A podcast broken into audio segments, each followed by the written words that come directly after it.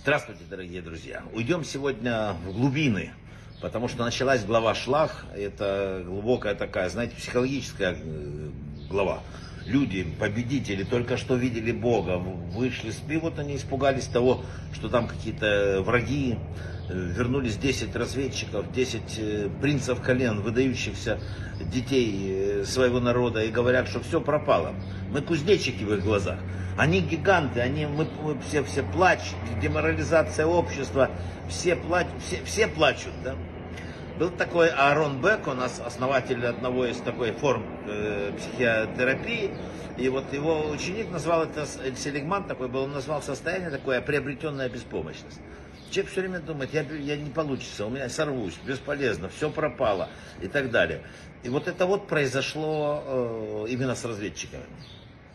Они пришли, сказали, да, страна с молоком и медом, но у нас ничего не получится. Калев, который э, шел с ним, он сказал, мы сделаем это. Они говорят, да нет, мы, мы, мы, мы никто, народ полдухов, давайте вернемся, давайте все. Что произошло? Произошло ужасное. Даже золотой телец это то, что Бог прощал народу. А здесь он сказал, нет, это поколение не войдет больше э, в мою землю, только их потомки уже войдут. И то Бог смилостивился, когда Бог начал просить. Вначале он хотел вообще уничтожить народ. И так это оказалось самым страшным, но дано, нам сказали, что вот это и есть страшно. Что это? Когда человек приходит в этот мир, он должен верить, верить в то, что есть у мира хозяин. Всю жизнь, сколько почитайте книги, все века, все говорят, как мы устоим против всех. Вокруг одни, ты, ты, один, одна, ягненок против 70 волков. Ну вот, э, очень существенным для понимания является то, что э, претензии то разведчиков были необоснованными. Уже позже в книге Иошуа мы узнаем, что сами те люди перепуганные были, и страх написано перед ними стал, и, и так далее. Разведчики были в ужасе от э, хананеев и совершенно упустили тот факт, что сами хананеи боятся. А почему так произошло? И вот тут вот, вот именно э, та психиатрия, которую мы сказали, говорит, что есть ряд ошибок, серьезных ошибок, типов ошибочных мышления. Первое, это когда мы все или ничего. У нас или черное, или белое, или плохое, или хорошее, нет полутонов, легко или невозможно. И, конечно, э, такой вердикт разведчиков э, относительно завоевания это невозможно сразу. Сказали, было нелегко, это мы пробуем. Нет, вот это ошибочный тип или-или, он, конечно, очень опасный для человека. Другой тип это то, что называется отрицательное восприятие. Все положительное мы отбрасываем, там шпионы что сказали, только вот э, земля, конечно, хорошая, но и поехала, поехала длинная вереница, некоторая подавила э, все впечатления. Третье, это из всего делается катастрофа. Несмотря на что, здесь случится беда, здесь случится беда. Что люди сказали? Зачем Господь привел нас на эту землю, только чтобы умереть? Это еще один ошибочный тип мышления. Четвертый тип это э, то, что мы называем проникновение в мысли.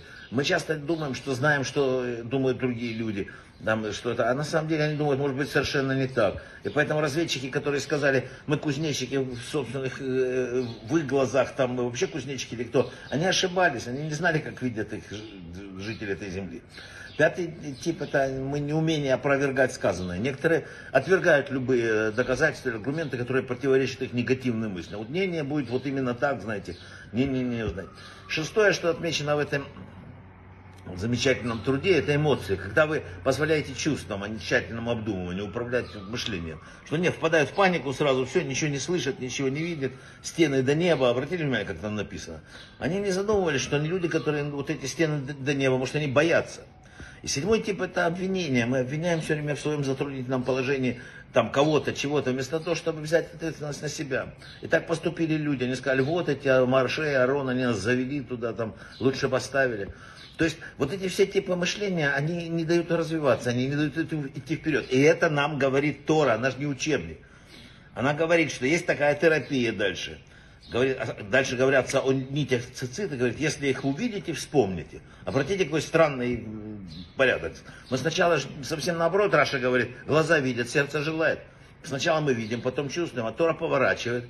И что она говорит? Учит нас. Мы говорим, видим то, чего боимся, и часто то, что мы думаем, на самом деле не существует. И вот был такой великий президент США Рузвельт, и он сказал, ну, не спорю про политику. И он сказал в своей инаугурационной речи такие слова, касающиеся истории с разведчиками. Единственное, чем мы должны бояться, это самого страха всегда.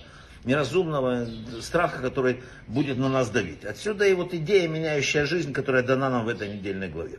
Никогда не позволяйте своим негативным эмоциям искажать ваше восприятие.